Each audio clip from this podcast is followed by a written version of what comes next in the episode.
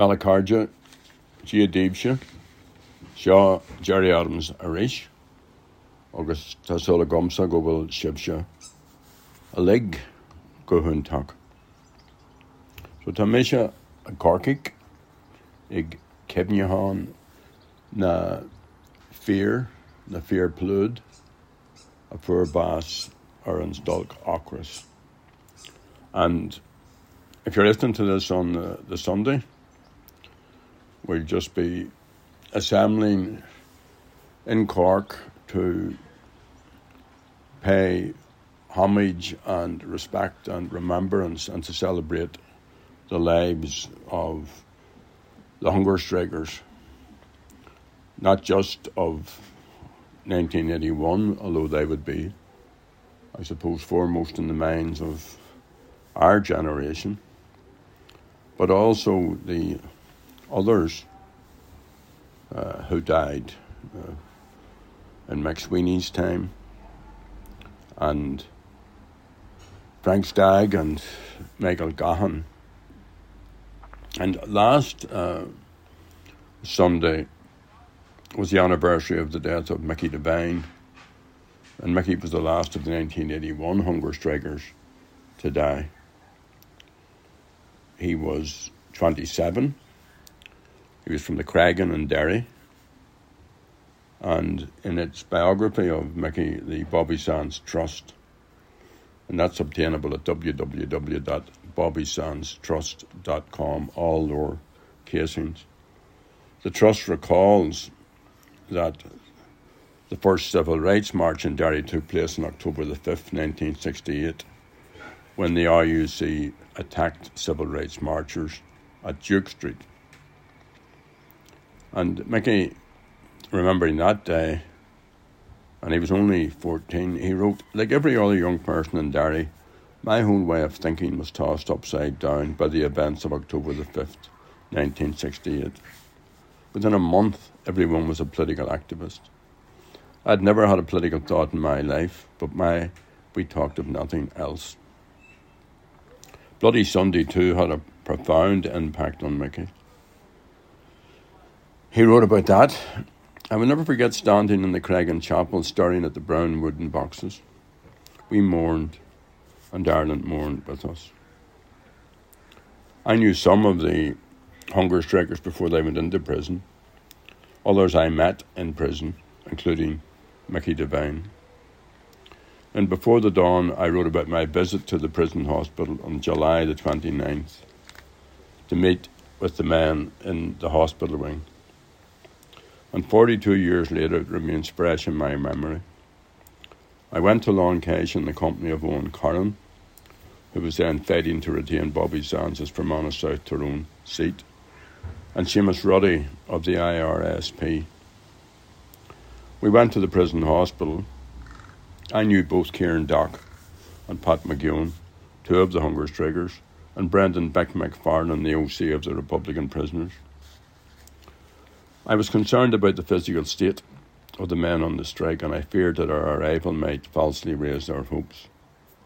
Bik, Tom McElwee, Lawrence McKeown, Matt Devlin, Pat McHugh, Paddy Quinn, and Mickey Devine were assembled in the canteen of the prison hospital when we arrived. Paddy Quinn was in a wheelchair. Brendan, Pat, and Matt had been taken from their cells to the prison hospital, while the others, dressed in prison issue pyjamas and dressing gowns, had been brought from their cells in the prison hospital itself. Kevin Lynch and Kieran Dock were too ill to attend. They all looked rough, prison pale skin stretched across young skull like faces, legs and arms indescribably thin. As they smiled across the table at us, all my fears and apprehensions disappeared. Big Tom McElwee offered me a jug of spring water. Why that, Jock Ishka? Would you like a drink of water? But why? Or some? I would, said I. Lan or I, Talan, Ishka, San Hoyt Shaw, or Sachet. Go ahead, there's a lot of water in this place. We began to discuss the hunger strike.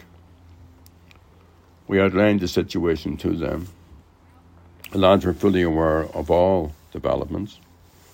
They sat quietly smoking their sipping water, listening intently to us. When we were finished, there was a discussion. They were crystal clear in their attitudes. There was no basis for a settlement. The British government was dug in. Yes, they knew they could come off the strike at any time. They knew the score. They didn't want to die, but they needed a settlement of the issues which caused the hunger strike before they could end their fast. You could all be dead, I said. If everyone left in this room and we leave we'll be dead. Shine, said somebody. That's it. They won't break us. If we don't get the five demands, and the rest of the boys and the women will. Bik arranged for us to go and see Kieran Doc. Kieran was propped up on one elbow, his eyes on scene, scanned the cell as he heard us entering. Misha ata on. It's me, said Bik. Och Bik. Kajimmer ata to Ursa Doc. Hiya Brenton, hiya Bik, how are you? Road Donna, August too fain. I'm not too bad. And yourself? Tell me go hoon talk. To Dinny Ella and Sean? Okay. I'm great. Are there other people here who to Gerry Adams, Owen Carron, August Seamus Ruddy and Shaw?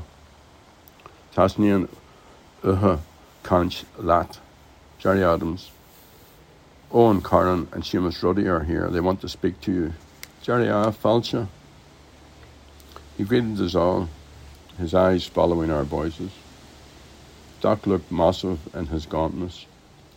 I spoke to him quietly and slowly. He responded with patience.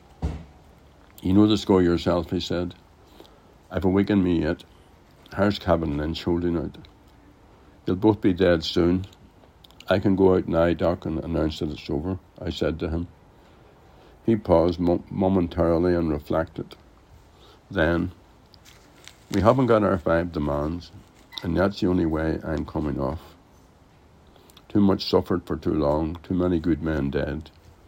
Thatcher can't break us. Lan or I, I'm not a criminal.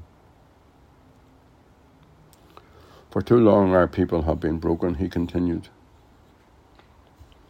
The Free Staters, the Church, the SDLP, we won't be broken. We'll get our five demands. If I'm dead, well, well, the others will have them. I don't want to die, but that's up to the Brits. They think they can break us. Well, I can't. He grinned self consciously. Chucky, our la. We talked quietly for a few minutes. Owen got another ribbing about the election. We got up to go. We shook hands, an old attorney's handshake, firm and strong. Thanks for coming in. I'm glad we had that wee yarn. Tell everyone, all the lads, I was asking for them. He continued to grip my hand. Don't worry, we'll get our five demands. We'll break Thatcher. Lan or I. We didn't get to see Kevin Lynch. He was too ill. In the canteen, one of the lads suggested that the hunger strikers write an agreed statement signed by them all. Send it out yourselves tomorrow. I think we solicited it from you, I advised. I scribbled out an account of our visit for the media outside and read it out to the boys. They dictated two paragraphs to me, and then, satisfied with the final draft, we spent the last few minutes talking. We all shook hands. Mind yourselves. Tell our families we're sound. Bannock Giart said uh, Bik August B. God bless, said Bik, and be careful. Chucky Arla, they shouted as we departed. Lynch died on August the 1st. Big Doc the following day. Tom McElwee on August the 8th. And the last, Mickey Devine, at 7.50 on Thursday, August the 20th. It was the same day that voters in Fermanagh South Tyrone were beginning to make their way to the polling booths and the by-election caused by the death of Bobby Sands. Owen Carron was elected as a new MP for the constituency. the hunger strike ended on October the 3rd. And the men in the blocks and the women in Armagh eventually got their five demands. On the go out now with I'll wear no convict's uniform by Anne and Francie Brolly. Miriam Ta good year. I am a proud young Irishman in Ulster's hills. My life began a happy boy through green fields ran and kept God's and man's laws. But when my age was barely ten, my country's wrongs were told again by tens of thousands marching men, and my heart stirred the cause. So I'll wear no convict uniform, nor meekly serve my time. That Britain might brand Ireland's fight eight hundred years of crime.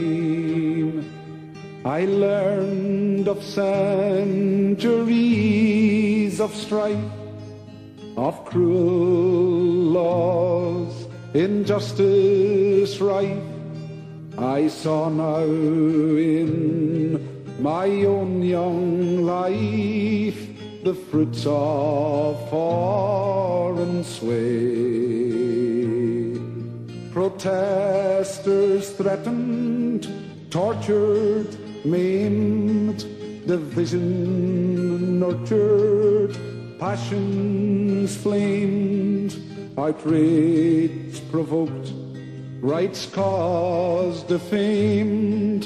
This is the conqueror's way. I'll wear no convict's uniform, nor meekly serve my time. That Britain might brand Ireland's fight eight hundred years of crime. Descendant of proud Connacht clan, Concannon serves cruel Britain's plan. Man's inhumanity to man has spawned a trusty slave. No strangers are these bolts and locks, no new design, these dark H-blocks. Black Cromwell lives while Mason stalks, the bully taunts the brave. But I'll wear no convict uniform, nor meekly serve my time.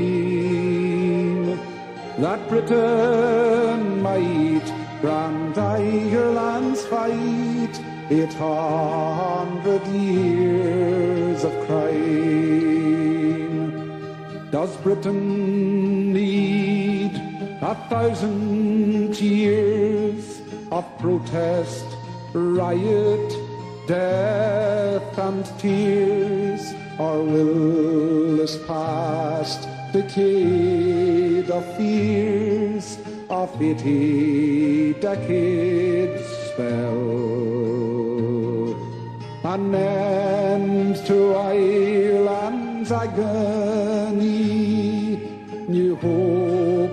human dignity, and will the last obscenity be this grim H-block cell.